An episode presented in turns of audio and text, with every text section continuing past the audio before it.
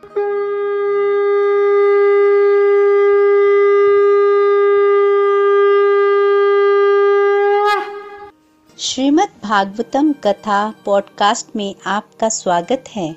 Golok express में आइए, दुख दर्द भूल जाइए एबीसीडी की भक्ति में लीन होके नित्य आनंद पाइए। हरी हरि बोल।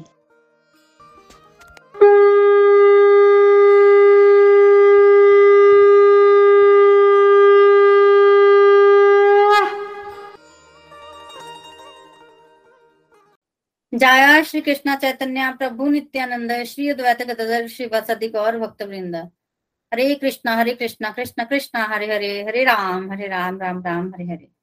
हरे कृष्णा हरे कृष्णा, कृष्ण कृष्ण, हरे हरे हरे राम हरे राम राम राम, हरे हरे। हरे कृष्णा हरे कृष्णा, कृष्ण कृष्ण, हरे हरे हरे राम हरे राम राम राम, हरे हरे। ओम नमो भगवते वासुदेवाय। श्रीमद भागवतम महापुराण की जय। Busy through the body free as a soul Hari Hari बोल हरी हरि बोल शरीर से रहिए व्यस्त आत्मा से रहिए मस्त हरि नाम जपते हुए transform the world by transforming yourself न शस्त्र पे न शास्त्र पे न धन पर और ना ही किसी युक्ति पर मेरा तो जीवन आश्रित है प्रभु केवल और केवल आपकी कृपा शक्ति पर गोलोक एक्सप्रेस में आइए, दुख, दर्द भूल जाइए। एबीसीडी की भक्ति में लीन होकर नित्य आनंद पाइए। जय श्री राधे कृष्णा। सो हरी, हरि बोल everyone welcome again everyone to the evening satsang canto number ten पर हमारी चर्चा चल रही है, जिसमें हम कालिया लीला जो है वो काली उधार लीला का वर्णन जो है वो सुन रहे थे। तो बेसिकली पिछले सत्संग में हमने सुना कि भगवान ने कालिया का उद्धार करने के लिए लीला की। क्यों की भगवान ने ये लीला? देखिए, जब भगवान लीला करते हैं ना तो वो आपने मुहावरा सुना होगा कि एक तीर से दो शिकार। तो नॉर्मली तो एक तीर से दो शिकार होते हैं और भगवान जब लीला करते हैं ना तो उसके अनेक कारण और अनेक फ़ायदे होते हैं। अब जी कालिया उधार लीला ही देख लीजिए। तो क्या कारण हो सकता है? कितने सारे कारण होते हैं एक लीला के? सर्वप्रथम तो जब ये लीला हो रही थी तो वृंदावन वासियों ने ना अपने भगवान के प्रति प्रेम को प्रकट किया। उससे पहले उन्होंने उतना प्रेम प्रकट नहीं किया था। तो भक्त अपनी प्रेम को प्रकट करें, उनके प्रेम में तीव्रता बढ़े। उनके प्रेम कैसा है लोगों को पता चले तो उनका गौरव बढ़ाने के लिए भगवान लीला करते हैं। ठीक है? तो ये कारण भी हो सकता है। लीला के पीछे एक कारण ये भी हो सकता है कि भगवान कालिया का उद्धार करना चाहते थे। एक कारण ये है कि लीला करने का कि भगवान जो है ब्रजवासियों के प्रेम की घोषणा करना चाहते थे कि सारे संसार को पता चले कैसा है ब्रजवासियों का प्रेम। एक कारण ये है कि भगवान यमुना के जल जो कि विशाला हो गया था, उसको स्वच्छ करना चाहते थे। जमुना को स्वच्छ करने के लिए भगवान ने लीला की। और क्यों की भगवान ने लीला? भगवान ने वृंदावन वासियों को शुद्ध जल देना था, उसके लिए भी लीला की। और क्योंकि लीला? भगवान का नृत्य करने का बड़ा मन था। और भगवान नृत्य करेंगे तो क्या ऐसा वैसा नृत्य करेंगे?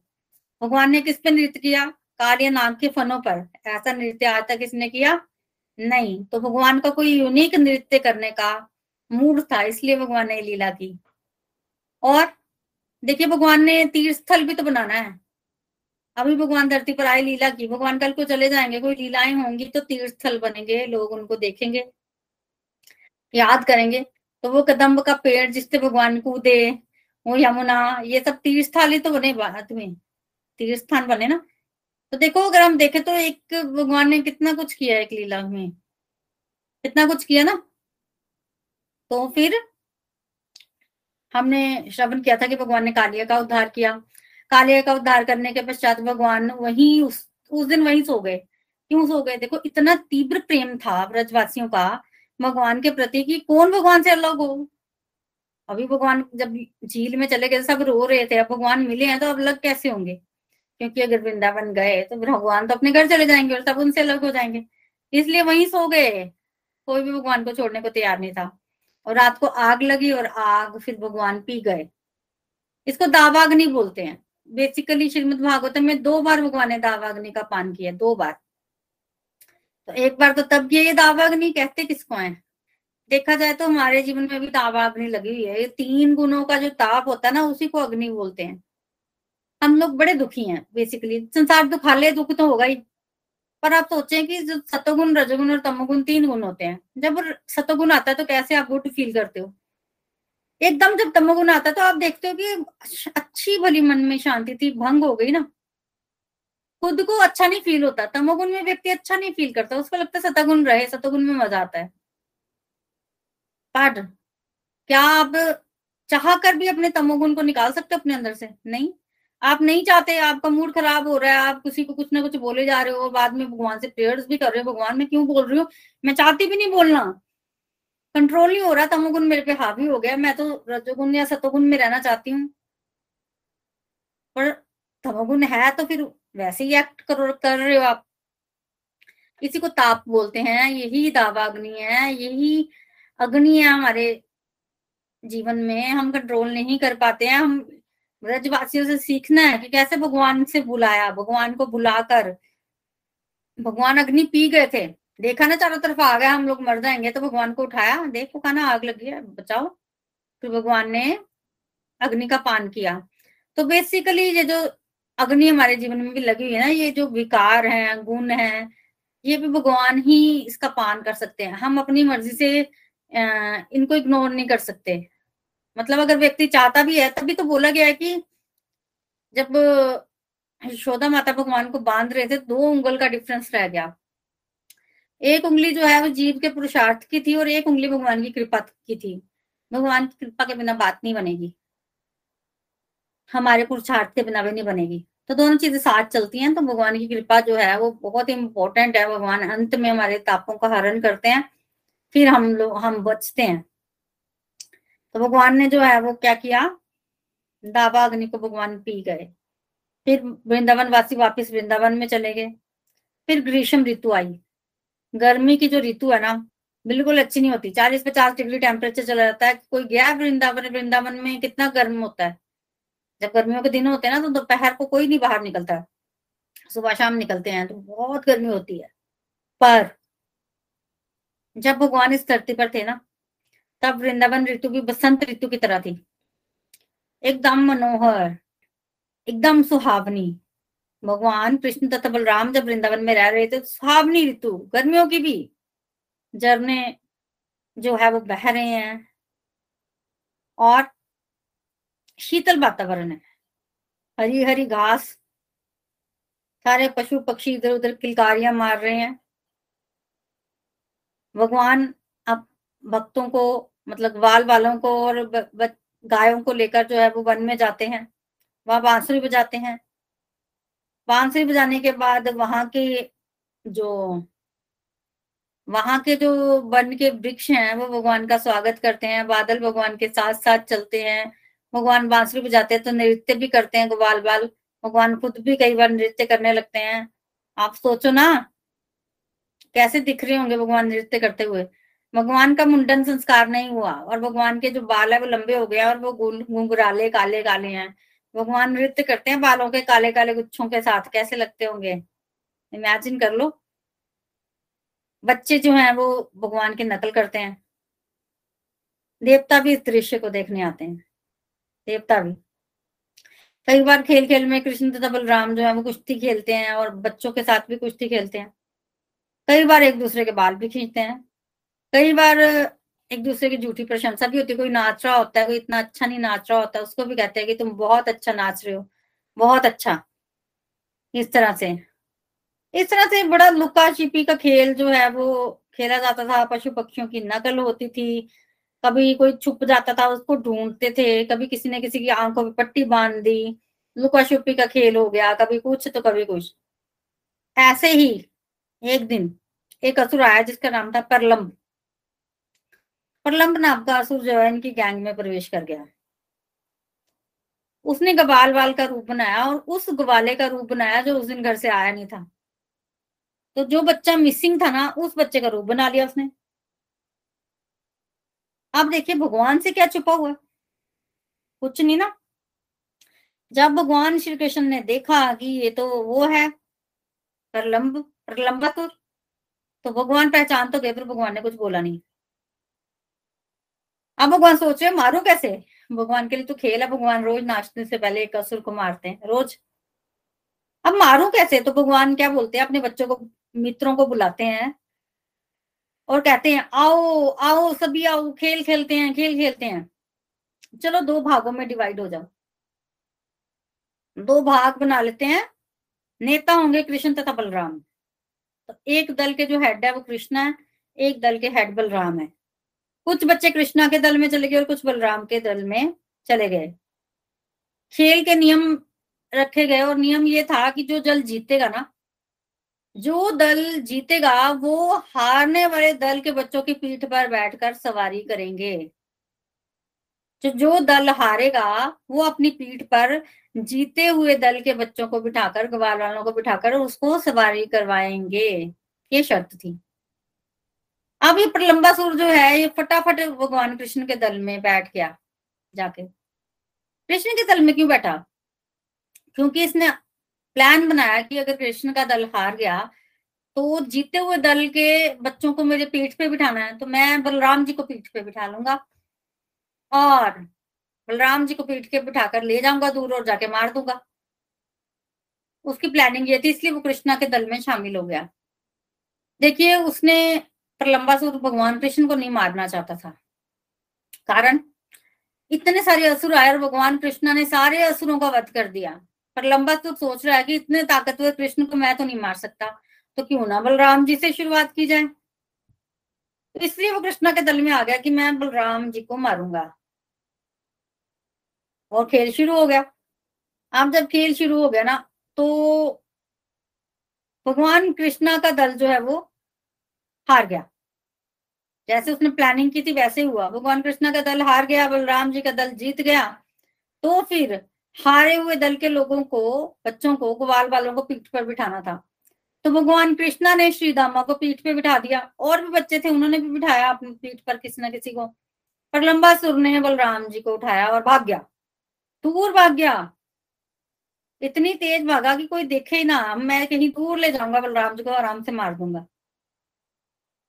अब इतनी तेज़ी से वो भागा, थोड़ी दूर गया तो बलराम जी ने अपना भार बढ़ाना शुरू कर दिया। भगवान को थोड़ी कोई मार सकता है। जैसे ही बलराम जी ने भार बढ़ाया तो उसकी चाल जो है वो धीमी हो गई। धीरे धीरे तो उसको रुकना ही पड़ा। बलराम जी इतने भारे हो गए। अब जब रुक गया ना पर लंबा तो उसको बड़ा क्रोध आया। तो उसने, वो अपने रूप में आ गया।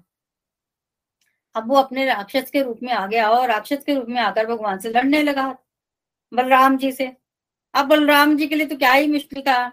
बलराम जी ने अपनी कठोर मुट्ठी से ना उस असुर के सिर पर प्रहार किया। सिर पर जब भगवान ने मारा तो उसका सिर ही फट गया, मुँह से खून की उल्टी हुई और मर गया। थड़ाक करके वो धरती पर गिरा। अब बलराम जी ने जब मारा, इतने में बाकी ग्वाल बाल भी आ गए वहाँ पे और जय हो जय हो का घोष करने लगे। जय हो जय हो करने लगे क्योंकि उनको तो अब तक आदत पड़ गई थी देखने की। और कोई हैरान नहीं हुए बच्चे, कोई बात नहीं, एक और असुर से उनको कोई हैरान हैरानी नहीं हुई। हाँ थोड़ी थोड़ी फूलों की वर्षा ज़रूर उन्होंने कर दी कि चलो बलराम जी को इन्होंने भी असुर मारा, इन्होंने भी असुर मारा। तो इस तरह से करते करते जो है वो काफ़ी दिन निकल गया। उस दिन तो बच्चे ऐसे खेल में मगन हुए, ऐसे खेल में मगन हुए कि उनको पता ही नहीं चला उनकी गाय कहाँ चली गई है।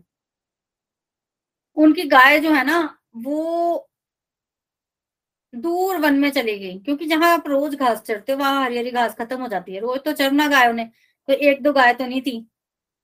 तो वहाँ घास हरी नहीं थी, गाय अंदर चली गई, बच्चे खेल रहे थे, इनको पता नहीं चला। बाद में जब देखा तो गाय है ही नहीं वहाँ पे। अब तो सब ढूँढने लगे, गाय कहाँ गई?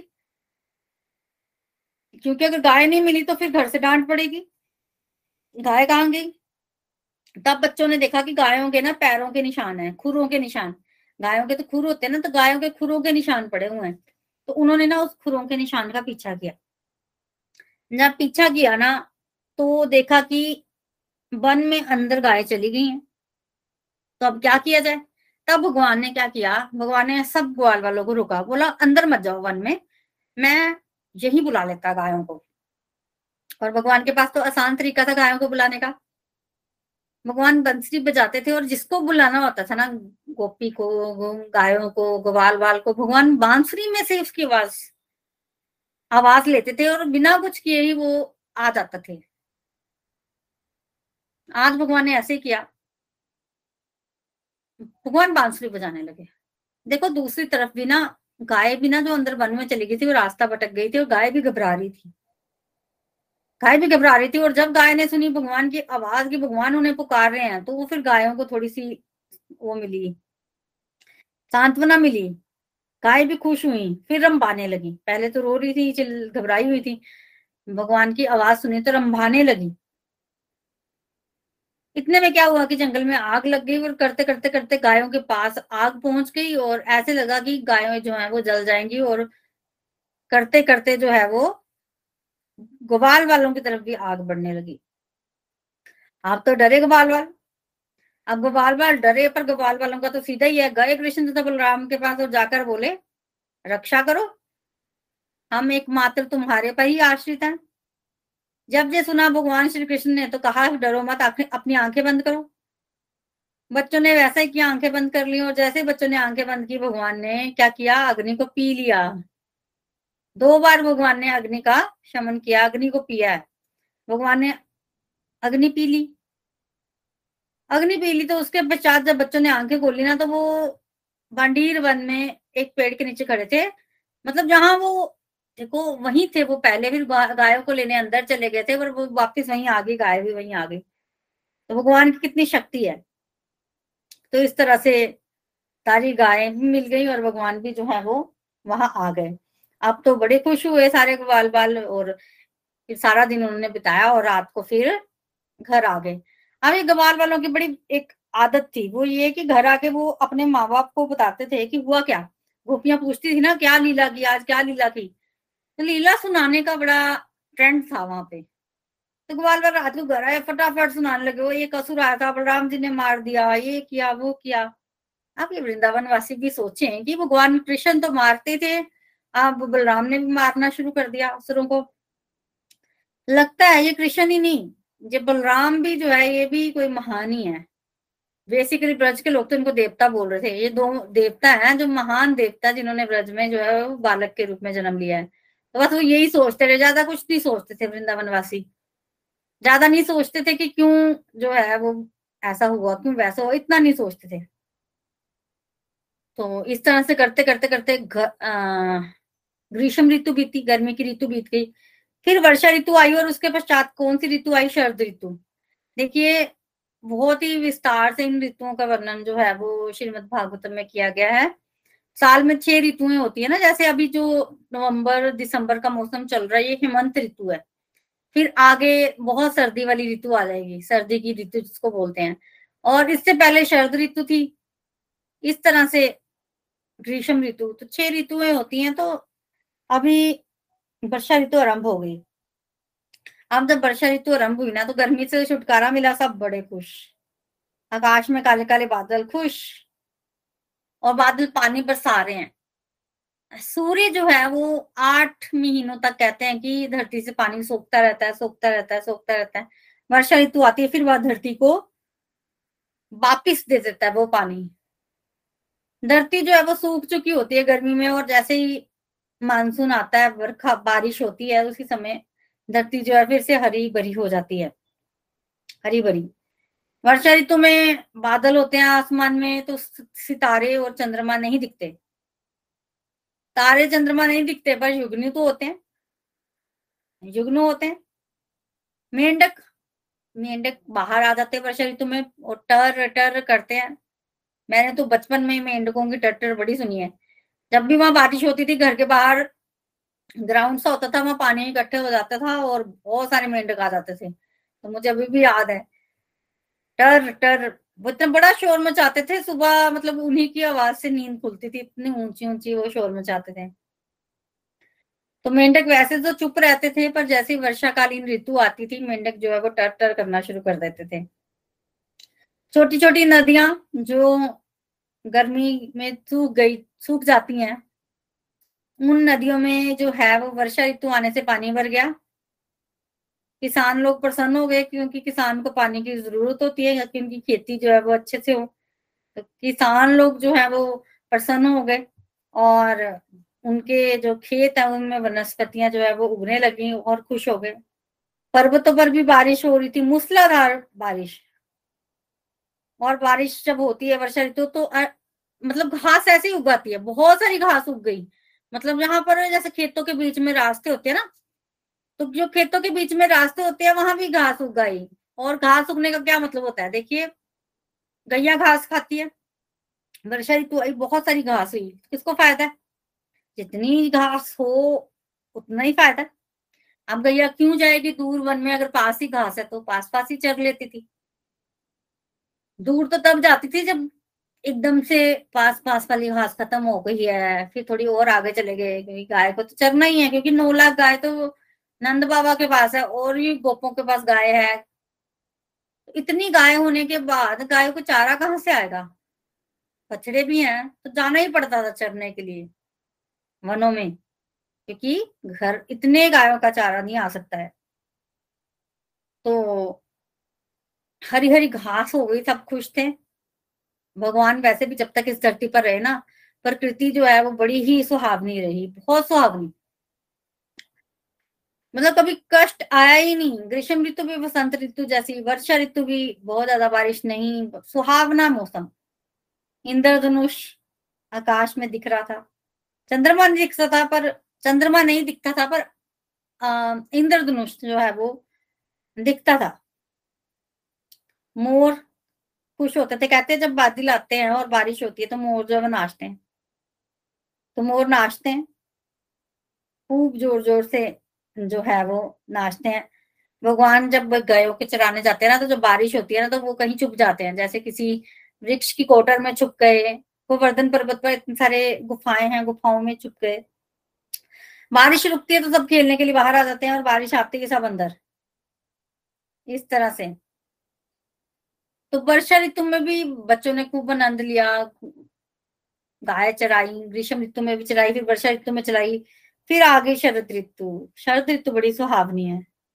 शरद ऋतु में बारिश बुरिश तो इतनी नहीं होती है, आकाश जो है वो साफ़ हो जाता है, जल भी साफ़, वायु जो है वो धीरे धीरे बहती है। और देखो, वर्षा ऋतु के बाद एकदम से ऐसे इतना ज़्यादा पानी बह रहा होता है झरने झुरने थोड़ा सा थम जाते हैं, ऐसा नहीं रुक जाते हैं, पर थम जाते हैं। पानी बिल्कुल तो नहीं सूखता सूखता पर ये है कि उसमें और पानी भरना जो है वो बंद हो जाता है। खेतों में जो पानी इकट्ठा होता है और किसान लोग उसको मेड़ बना के ना पानी को खेतों में ही रोक लेते हैं कि अब तो बारिश होगी नहीं और पानी तो खेतों को चाहिए तो वो पानी को बचा लेते हैं। शरद ऋतु में आपने सुना होगा कि शरद पूर्णिमा के बारे में भी सुना होगा, बड़ा अच्छा सुहावना मौसम होता है। तो चंद्रमा जो है वो शीतलता प्रदान करता है और व्यक्ति जो ग्रीष्म ऋतु से जले होते हैं, उनको बड़ा आनंद जो है वो मिलता है। बहुत आनंद मिलता है। इस तरह से शरद ऋतु में एक दिन क्या हुआ, वैसे तो भगवान रोज ही जो है वन में जाते हैं, पर एक दिन भगवान कृष्ण अपने भाई बलराम और ग्वाल वालों के साथ वन में प्रवेश किए। देखो ऐसा बोला जा रहा है, एक दिन वन में प्रवेश किए ऐसे भगवान कृष्ण बलराम के साथ। सच तो ये है कि वो रोज ही बन जा रहे हैं। पर जब वो बन जाते हैं तो गोपियों को अच्छा नहीं लगता। तो गोपियों को लग रहा है एक दिन मतलब ऐसे भारी लग रहा है बहुत। जाते तो रोज ही है, पर वो रोज ही भारी लगता है उनको। एक दिन जा रहे हैं भगवान, वन को गाय चराने के लिए। गोपियाँ उदास हैं और वहाँ जाकर भगवान ने अपनी बांसुरी बजाना आरंभ की। जब सुना जब सुना, गोपियों ने बांसुरी की आवाज़ तो फिर क्या हुआ? फिर गोपियाँ तन से तो वही है, मन से कहा पहुँची? मन से पहुँची, यहाँ पर भगवान है और वहाँ से उन्होंने भगवान को देखा। क्या देखा? देखिए ये अभी जो श्लोक आएगा ना कि भगवान के सिर पर मोर पंख लगे हुए थे, भगवान के कानों पर जो है वो नीले फूल थे, भगवान के पीले वस्त्र हैं, गले में वैजंती माला है, भगवान बहुत सुंदर नटराज जैसे दिख रहे हैं। पूरे वन को भगवान ने अपने चरण चिन्हों से सुशोभित कर दिया है। उनके पास बांसुरी भी है और वो उसको बजाने लगे हैं। गोपालवार और मित्र भगवान को देख रहे हैं, उनकी कीर्ति का गान कर रहे हैं। समझिए, ये वही श्लोक है जो सुखदेव गोस्वामी को सुनाया था। शिष्यों ने, वेद व्यास जी के शिष्यों में, वरहा पीडम नटवर बपू। ये वेणु गीत का श्लोक है। तो बेसिकली यहाँ से वेणु गीत आरंभ होता है कि भगवान की बांसुरी को सुनकर गोपियों ने जो गीत गाया, उसको वेणु गीत बोलते हैं। वेणु मतलब बांसुरी। भगवान की बांसुरी की ध्वनि सुनकर गोपियों ने जो गीत गाया, उसे वेणु गीत कहते हैं। उसमें गोपियाँ कर तो भगवान का ही गुणगान रही हैं। और देखिए मटेरियल वर्ल्ड और स्पिरिचुअल वर्ल्ड में यही फ़र्क है। मटीरियली अगर कोई व्यक्ति यहाँ है तो वो दूसरी जगह कैसे हो सकता है? पर स्पिरिचुअली गोपियाँ भगवान की बांसुरी सुन ली है गोपी ने और मन से वहाँ पहुँच गई है तो वो वही है और वहाँ का दृश्य भी देख रही है। स्पिरिचुअल वर्ल्ड में ऐसे ही होता है। मन से आप यहाँ वही, वो, वही चीज़ काउंट होती है। तो बंद आँखों से जो नंद महाराज के पुत्र का दर्शन किया ना, गोपियों ने तो उन्होंने जो गीत गाया गोपी गीत कहते हैं और उसमें क्या कह रही हैं। एक गोपी कह रही है कि वो आँखें धन्य है जो नंद के पुत्र का दर्शन करती हैं। आँखें धन्य है। और वन में जब भगवान कृष्ण बलराम सहित प्रवेश करते हैं और साथ ही साथ बांसुरी बजाते हैं और साथ ही साथ प्रेम भरी दृष्टि से हमें देखते हैं, गोपियाँ अपने आप को बोल रही हैं। अभी तो वहाँ है, पर वो उस झांकी को देख रही है ना कि भगवान बांसुरी बजाते हुए वन में प्रवेश करते हैं और साथ में उनको देखते हैं। और आँखों को बोल रही हैं कि आँखों के लिए इससे श्रेष्ठ दृश्य और क्या हो सकता है? आँखों के लिए अगर कोई बेस्ट दृश्य देखने का तो वो भगवान का दर्शन ही है। वो भगवान का दर्शन ही है। तो ऐसे गोपियाँ बोलना शुरू करती हैं। दूसरी गोपी क्या बोलती है? दूसरी गोपी भगवान के जो है, वो श्रृंगार का बताती है थोड़ी सी कि भगवान की वेशभूषा तो बड़ी सुंदर है, कृष्ण और बलराम की। मोर पंख उन्होंने लगाया हुआ है, कमल के फूल पहने हुए हैं उन्होंने। अपने आप को बड़ा सजाया हुआ है। कितने आकर्षक लग रहे हैं, बिल्कुल नटराज जैसे। तो कृष्ण तथा बलराम को कह रही हैं कि सुंदर दिख रहे थे, जाते हुए दिख रहे हैं और नटराज की तरह लग रहे हैं। नटराज की तरह। वैसे तो गोपियों की इच्छा थी कि वो कृष्ण तथा बलराम के साथ ही छिपकर वन में चली जाए चाहे और वहाँ पर भगवान की लीलाओं को देखें। क्योंकि देखो, गोपियों की तो इच्छा होगी भगवान के साथ रहने की। गोपियों के प्रेम को तो आपको पता ही है। पर प्रैक्टिकली पॉसिबल नहीं है। वो एक भी दिन नहीं जा पाई और उनको पता है वहाँ कितनी, वन में कितनी कहन लीला करते हैं भगवान, ग्वाल वालों के साथ। वो जो लीला है ना सख्य रस के जो भक्त है, उनके लिए तो वही लीला है माधुर्य रस के भक्त के लिए अलग लीला है और भगवान जो है वो सारी लीलाएँ करते हैं, सारे रसों का आस्वादन करते हैं। तो वो कह रहे कि हम जा नहीं सकती हैं और जा नहीं सकती, इसलिए वो प्रेम वश गीत गा रही हैं कि काश हम भी वहाँ चली जाती। हम भी वहाँ चली जाती। फिर दूसरी गोपी क्या बोलती है? दूसरी गोपी बोलती है, जरा इस बांसुरी को तो देखो, कैसे भगवान के जो है वो ऊंटों पे लगी हुई है। कैसे लगी हुई है? पक्का इसने कोई पुण्य किए होंगे? सौभाग्य, देखो इसका सौभाग्य। इसकी तो माता भी धन्य है। माता धन्य मतलब वांस के पेट के लिए बोल रही थी। तो गोपी जो है वो जेलस होती है बांसुरी से भी, क्योंकि बांसुरी को भगवान ने अपने होंठों पे लगाया हुआ और भगवान जो है, उस बांसुरी को बजा रहे हैं। फिर एक गोपी क्या बोलती है? फिर एक गोपी बोलती है कि धन्य है ये धरती, जो भगवान के चरण चिन्हों को अपने ऊपर धारण करती है। देखिए, जब भी भगवान इस धरती पर आते हैं ना तो उनके चरणों के नीचे ना कुछ चिन्ह होते हैं। भगवान के भी होते हैं, राधा रानी के भी होते हैं। और भगवान जब तक वृंदावन में रहे, भगवान ने चप्पल नहीं पहने, जूते नहीं पहने।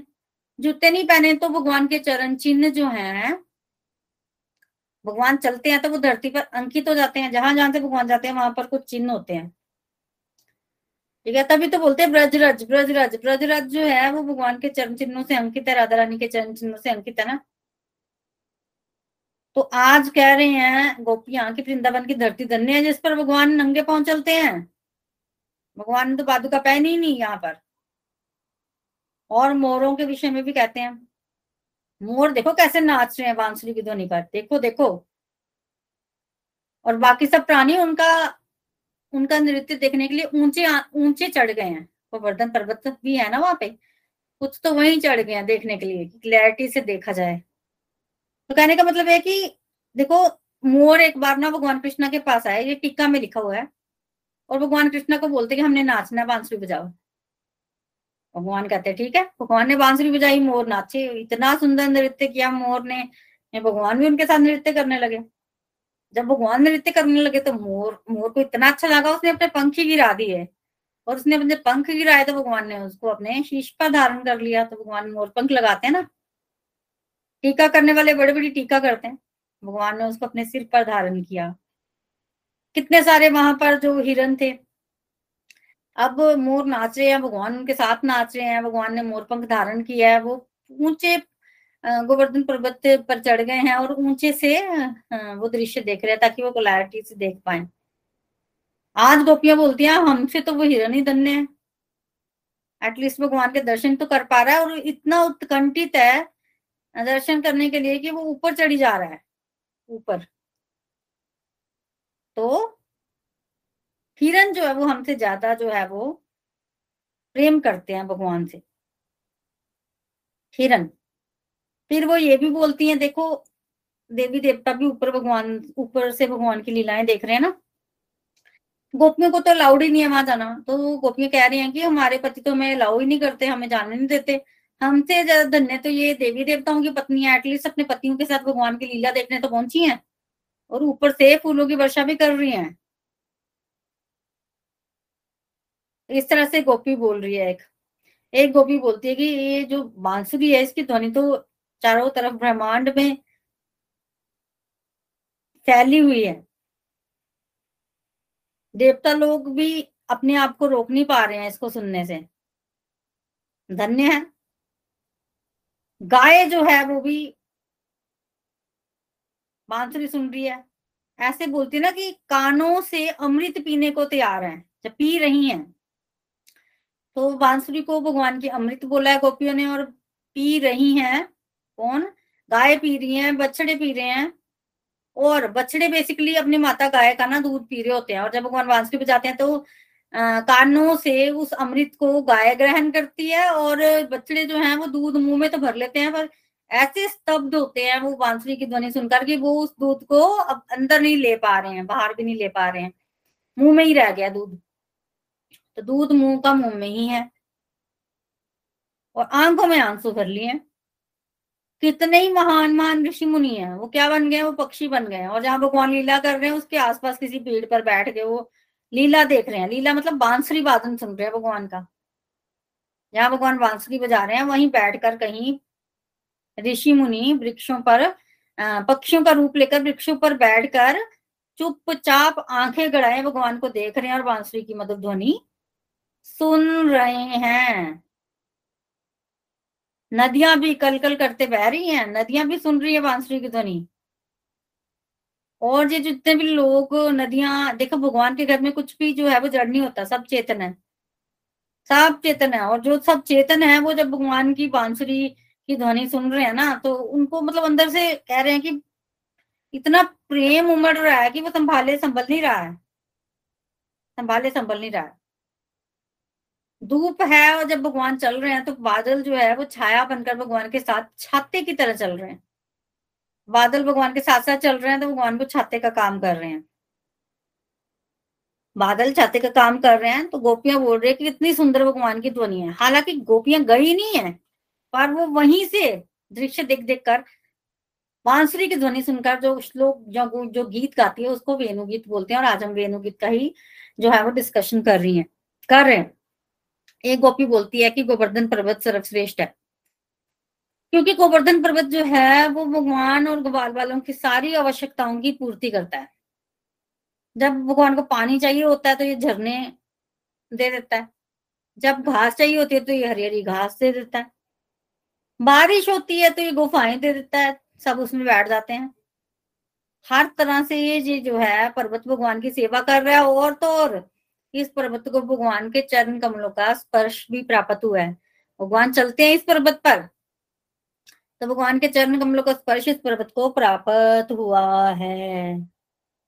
और बहुत सारे फल भी गोवर्धन पर्वत भगवान को देता है।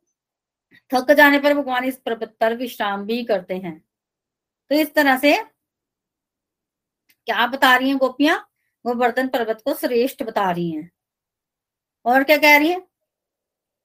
और कह रही है कि भगवान के पास ना एक रस्सी होती है। जब भगवान गाय का दूध दूधते हैं ना तो रस्सी से गायों की पिछली टांगों को बांधते हैं। वो जो रस्सी है, वो पीले कपड़े की बनी होती है।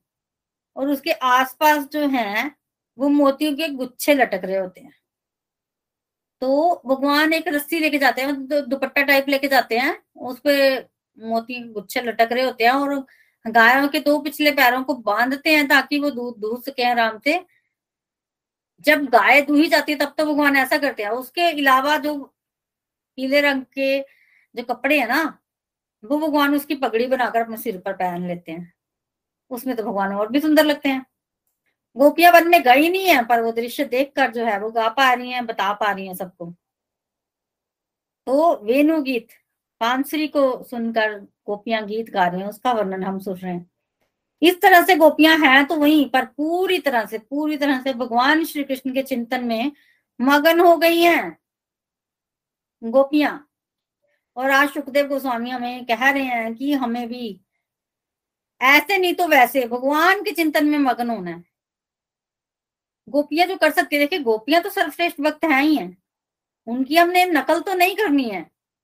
बट वो जो जिस मार्ग का अनुसरण कर रहे हैं, उस मार्ग का अनुसरण वो करके बता रही कि वहाँ पे माइंड में रखो थ्योरी थ्योरी में समझो क्या हो रहा है प्रैक्टिकल बाद में होगा।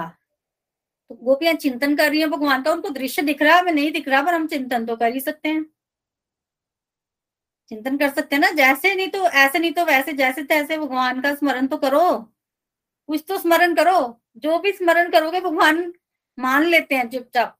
जो भी लीला बनाओगे, भगवान कहते हैं, वो मैं बना दू। वो सच होगी, पर अब बनाओ तो सही। तो हमें भी गोपियों से सीखना चाहिए कि हमें क्या करना है।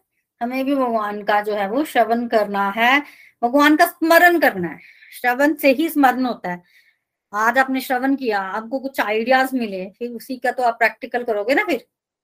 तो आज हमने वेणु गीत जो है, उसको सुना है गोपियों ने।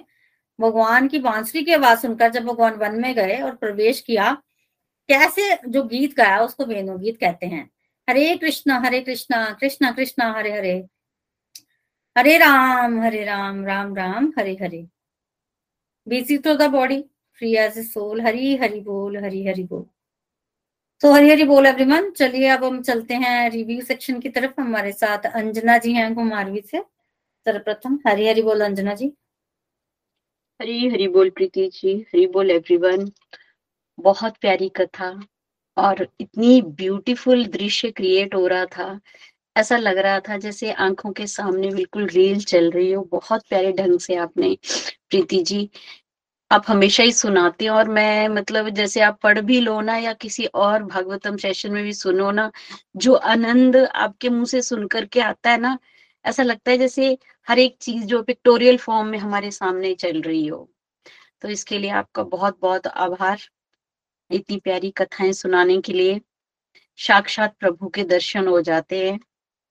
आपने दसवें कैंटो की बात आगे जो हमने पिछले सेशन में पढ़ा। पिछली अपने सत्संग में हमने देखा था कालिया दहन का किस तरह से कालिया नाग पर भगवान ने कृपा की थी और कितनी सारी, ढेर सारी लर्निंग्स वहाँ से हमने ली थी कि प्रभु की शरण में जब हम आ जाते हैं, कोई भी प्रभु की शरण में है तो प्रभु इतने दयालु हैं, वो बड़े प्यार से, बड़े प्यार से माफ़ कर देते हैं।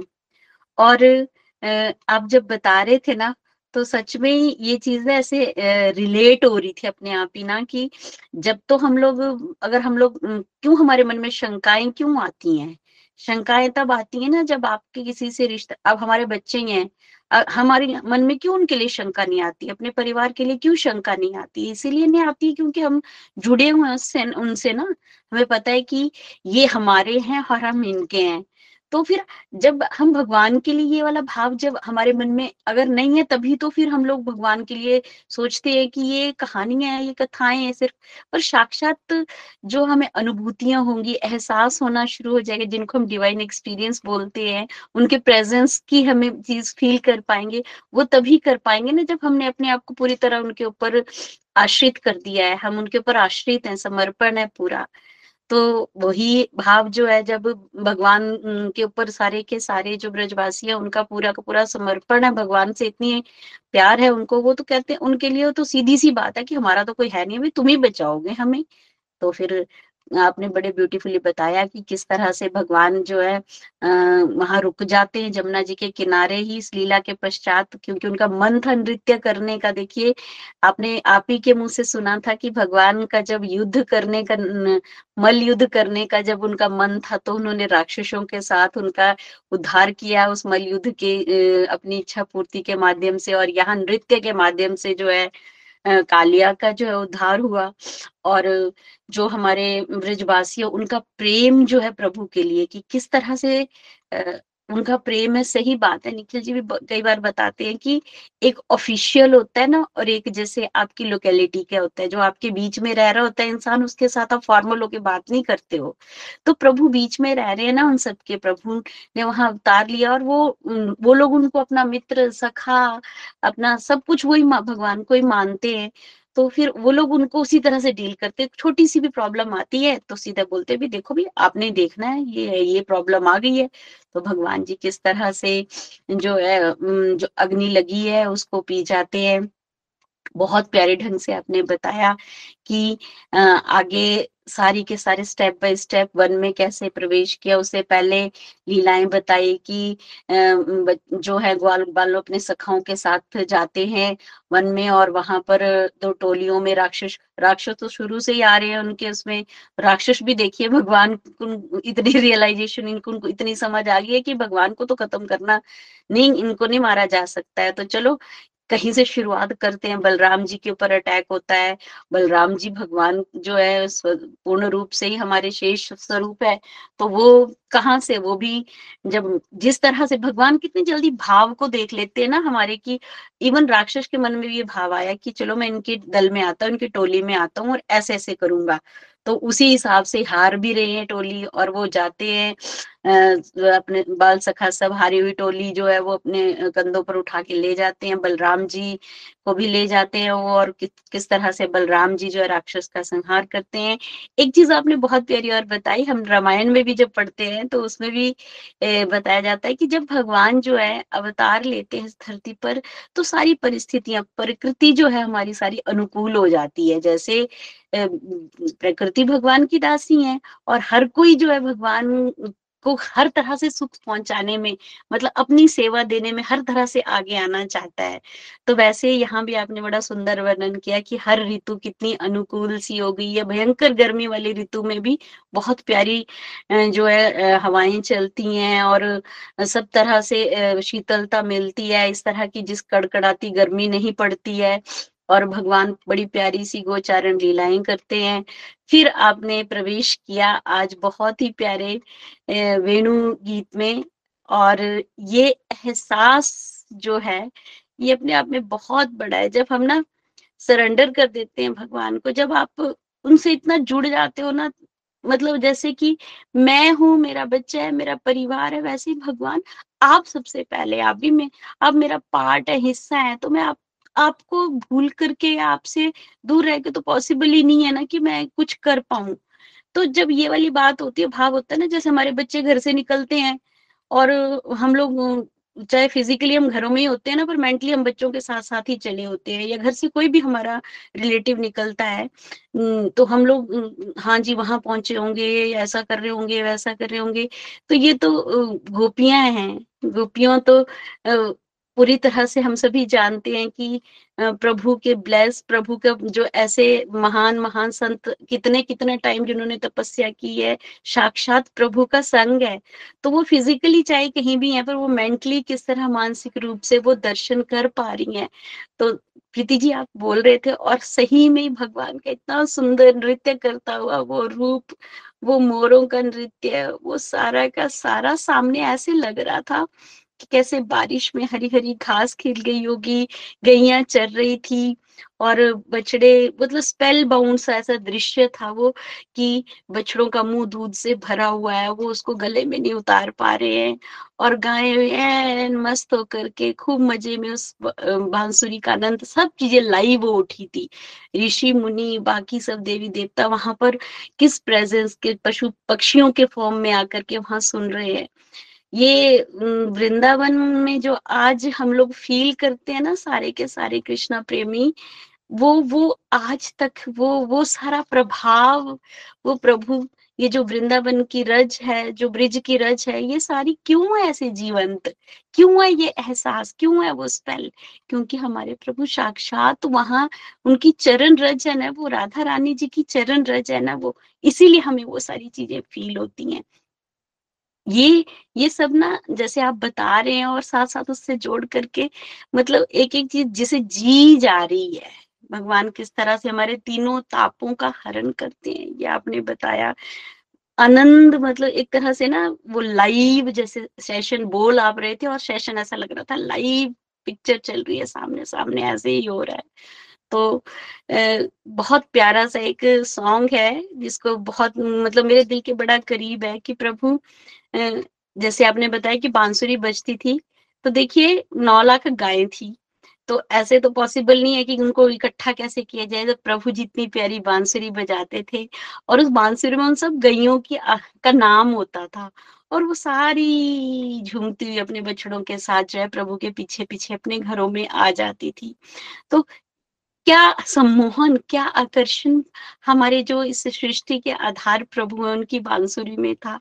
वो आनंद, वो वो प्यारी सी आवाज़, वो गूंज हम लोग फील कर सकते हैं। वो गैयों के गले में बजती हुई घंटियों की झंकार को फील कर सकते हैं। साक्षात आप जब सुनाती हैं ना, वो ऐसा लाइव कर देती हैं आप उस चीज़ को कि आनंद ही आनंद आ जाता है। जगजीत सिंह जी का एक बड़ा प्यारा सा भजन है कि प्रभु हम गैये बन जाएँगे। तो और कहीं गुम हो जाए, जैसे वन में चली गई थी गैया तो बड़ा प्यारा सा गाया था ना उन्होंने। दो पंक्तियाँ उसमें शेयर करना चाहूँगी। तुम ढूंढो मुझे गोपाला, मैं खोई गई या तोरी सुध लो मेरी नंदलाला मैं गैया तोरी, तुम ढूंढो मुझे गोपाला। मैं गैया तोरी। हरी हरी बोल। Thank you very much Preeti ji. Hari Hari बोल। हरी हरी बोल, अंजना जी। ब्यूटीफुल रिव्यू और जैसे भजन आपने सुनाया, मुझे भी बहुत पसंद है ये। मैं अक्सर सुनती हूँ। तुम ढूंढो मुझे गोपाल, में कोई गई हाथीरी। सुध लो मेरी गोपाल, सुध लो मेरी गोपाल, में कोई गैया तेरी हरी हरी बोल तो मुझे भी ये बहुत पसंद है और, बिल्कुल मुझे बड़ा अच्छा लगा आपको सुनकर। आप बिल्कुल ठीक बोल रहे हैं। क्या भाव होगा? गोपियों का, गोपियाँ वहीं बैठे बैठे वो इस दृश्य को देख रही है। इतना सुंदर उन्होंने गीत गाया, जिसको सुनकर हम लोग भी अभी तक जो है वो आनंद ले रहे हैं। तो यही तरीका है, देखिए। हम लोग श्रवण करते जाए और श्रवण के माध्यम से चीज़ों को विजुअलाइज करें, देखें। और समय का भी होता है। अगर यही आप सुबह देखेंगे तो इसका इम्पैक्ट अलग आएगा, दोपहर को, रात को। देखेंगे तो इम्पैक्ट अलग आएगा। तो हमें कोशिश करनी है कि हम सात्विक समय पे जो है इन लीलाओं का श्रवण करें और फिर पिक्चर बनाए अपने माइंड में जो कि रहे।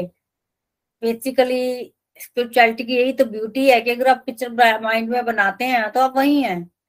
ऐसे हम इन इंद्रियों से नहीं जा सकते हैं भगवान के पास। पार उसके लिए हमारी इंद्रियों को दिव्य होना पड़ेगा। पर जो हम सोच लेते हैं भगवान जो है उसको मान लेते हैं। इसलिए हमें क्या करना है?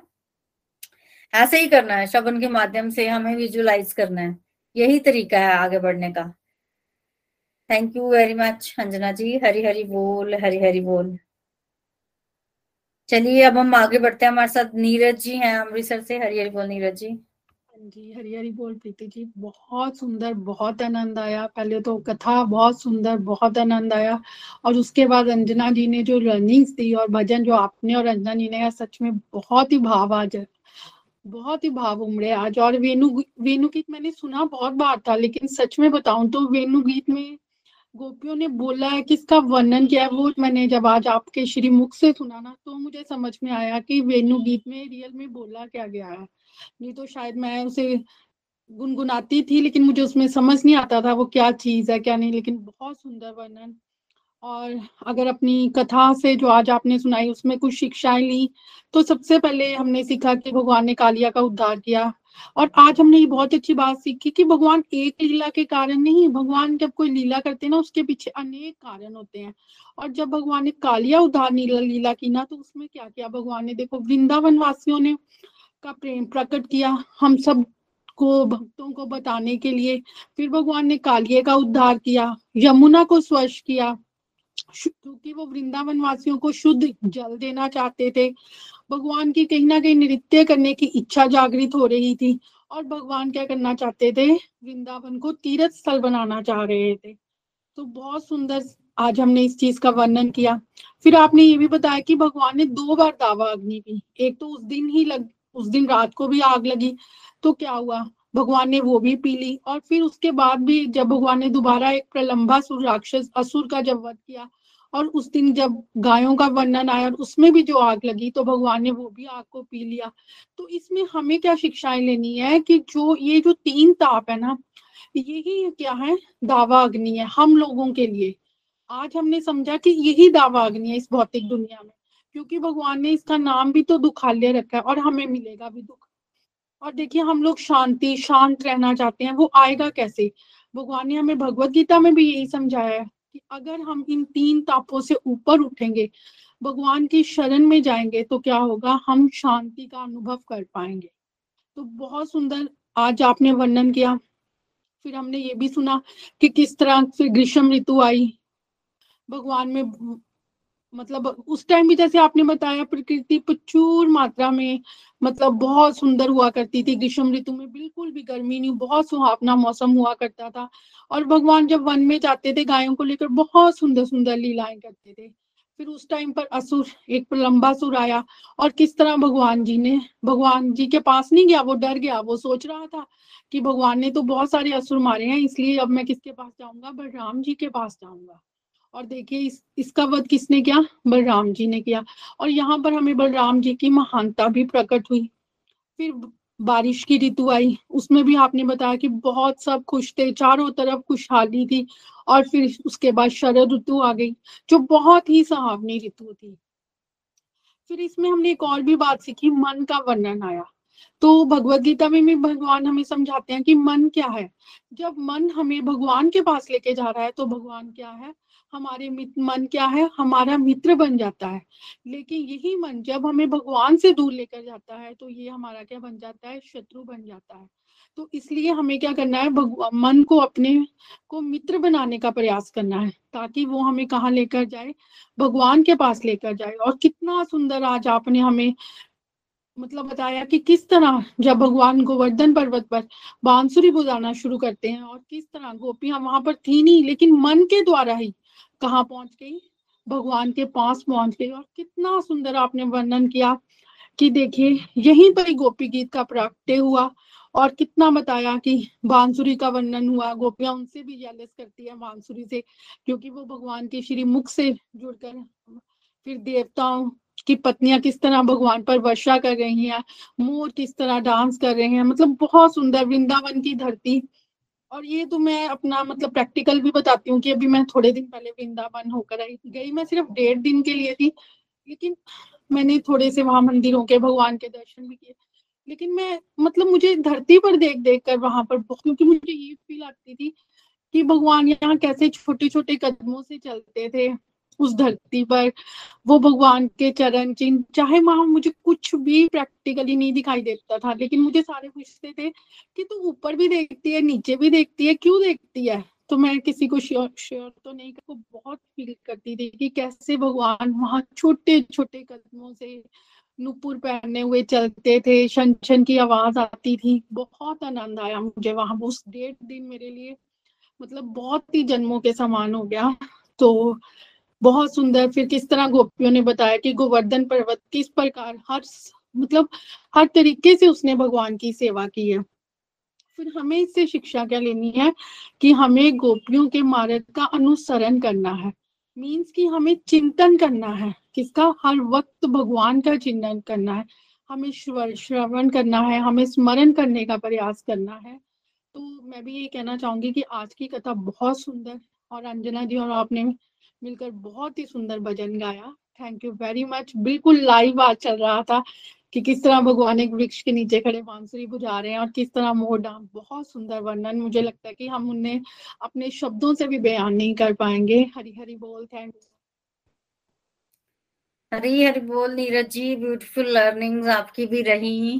आ, क्या बोलूँ मेरे पास वर्ड्स ही नहीं है। भगवान की लीला है इतनी सुंदर। भगवान बस भगवान का धन्यवाद कर सकते हैं कि भगवान धरती पर आए, सुंदर लीलाएँ की, भक्तों को साथ लेके आए, जिसमें साधना सिद्ध परिकर भी था और नित्य सिद्ध परिकर भी था। नित्य सिद्ध परिकर ने हमें सिखाया कि कैसे साधना करनी है और साधना सिद्ध परिकर उनके साथ मिलकर जो है वो साधना किए।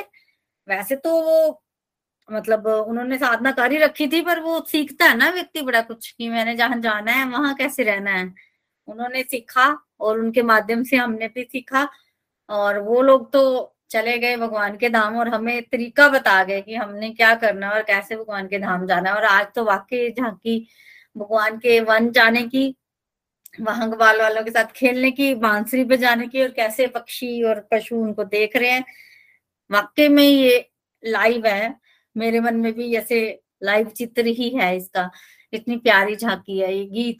बेसिकली श्रीमद भागवतम के श्लोक ही ऐसे हैं। जिसमें भगवान ने ना पीछे से ना बड़ी पावर दे रखी है। इसका श्रवण ही अपने आप में कल्याण मात्र है। तो जब हम श्रवण करेंगे वेणु गीत या किसी भी भागवतम के श्लोकों का तो और साथ में विजुलाइज करेंगे तो आनंद तो आना ही है और वो पिक्चर भी बननी ही है। तो हम सभी लोग बड़े ब्लेस्ड हैं। भगवान का धन्यवाद करते हैं और ऐसे ही मिलजुल कर जो है वो आगे बढ़ते रहते हैं। भगवान की लीलाओं का श्रवण पठन करते रहते हैं। हरी हरी बोल thank you very much Neeraj ji. Hari बोल। चलिए, अब हम चलते हैं अपने भजन की तरफ़। हमारे साथ रमा नीलम शर्मा जी हैं चंबा से। वो हमें एक सुंदर भजन सुनाएँगी। हरी बोल। हरी हरी बोल, हरी हरी बोल, Preeti ji. Thank you so much आज के सत्संग सच में बहुत अच्छा था, इतना मज़ा आ रहा था, इतना आनंद आ रहा था, सब कुछ लाइव चल रहा था जैसे। इतने अच्छे से आपने कैसे समझाया कि जब कृष्ण भगवान जी नाग, कालिया नाग पे चढ़ के नृत्य करते हैं तो दावा अग्नि का जो मैंने पहली बार सुना है कि वो दावा अग्नि को कैसे पी गए, वो क्या थी दावा अग्नि? वो हमारे जो तमोगुण है, वही थी दावा अग्नि। और आपने बताया कि तमोगुण जो है, जब तक हम, भगवान की इच्छा नहीं होगी, हमारे अंदर से तमोगुण नहीं निकल सकते हैं। अगर हम प्रार्थना करें भगवान जी, जो भी हमारे अंदर के तामसिक गुण हैं, उनको हम, मैं दूर करना चाहती हूँ तो भगवान जी उसको दवा अग्नि की तरह पीते हैं। हमें यही प्रार्थना करनी है भगवान जी से कि हमारे जो भी तामसिक गुण हैं, उनको दूर कीजिए। और गोपी गीत के बारे में आपने बताया, बहुत आनंद आया। मैं अपने भजन की तरफ़ बढ़ती हूँ, ज़्यादा समय नहीं लेते हुए। हरी हरी बोल जी हरी हरी बोल। भगवान के दर्शन इतने सुंदर हैं कि आज मेरा मन कर रहा है कि मैं भगवान के ही दर्शनों के बारे में गीत, भजन प्रस्तुत करूँ। फूलों में सज रहे हैं, श्री वृंदावन बिहारी। फूलों में सज रहे हैं श्री वृंदावन बिहारी, और संग में सज रही है। वृषवानु की दुलारी, फूलों में सज रहे हैं। टेढ़ा समुक्त सिर पर रखा है इस अदा से। टेढ़ा समुक्त सिर पर रखा है किस अदा से? करुणा बरस रही है, करुणा बरी निगाह से।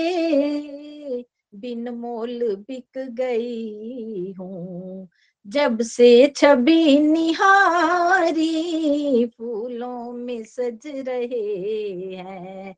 श्री वृंदावन बिहारी, और संग में सज रही है। वृषवानु की दुलारी, फूलों में सज रहे हैं। भैया गले में डाले, जब दोनों मुस्कुराते भैया गले में डाले, जब दोनों मुस्कुराते, सबको ही प्यारे लगते, सबके ही मन को बातें। इन दोनों पे मैं सदके, इन दोनों पे मैं वारी, फूलों में सज रहे हैं। श्री वृंदावन बिहारी और साथ सज रही है। श्रृंगार तेरा प्यारे, शोभा कहूँ क्या इसकी? श्रृंगार तेरा प्यारे, शोभा कहूँ क्या इसकी? इत पे गुलाबी पटका, उत पे गुलाबी साड़ी, फूलों में सज रहे हैं। श्री वृंदावन बिहारी, नीलम से सोहे मोहन, स्वर्णिम से सोहे राधा, नीलम से सोहे मोहन, स्वर्णिम से सोहे राधा। एक नंद का है छोरा वृषवानु की दुलारी फूलों में सज रहे हैं। श्री वृंदावन बिहारी और संग में सज रही है।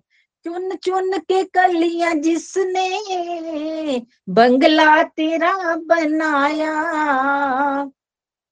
चुन चुन के कलियाँ जिसने। बंगला तेरा बनाया, दिव्य आभूषणों से जिसने तुझे सजाया। उन हाथों के मैं सदके, उन हाथों के मैं वारी फूलों में सज रहे हैं। श्री वृंदावन बिहारी और साथ सज रही है।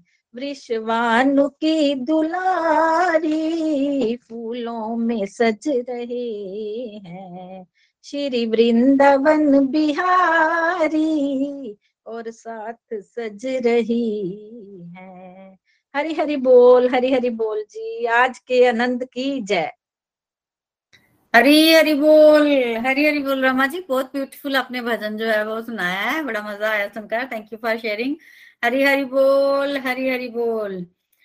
तो कल सुबह साढ़े पाँच बजे लाइव सत्संग में हमें ज़रूर ज्वाइन कीजिएगा।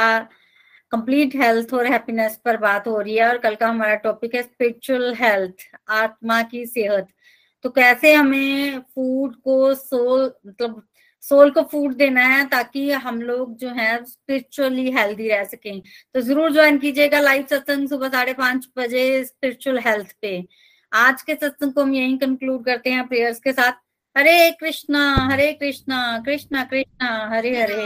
हरे राम हरे राम राम राम हरे गोलोक एक्सप्रेस से जुड़ने के लिए आप हमारे email address info at Golok express dot O R G द्वारा संपर्क कर सकते हैं, या हमारे व्हाट्सएप या Telegram number seven zero one eight zero two six eight two one से भी जुड़ सकते हैं।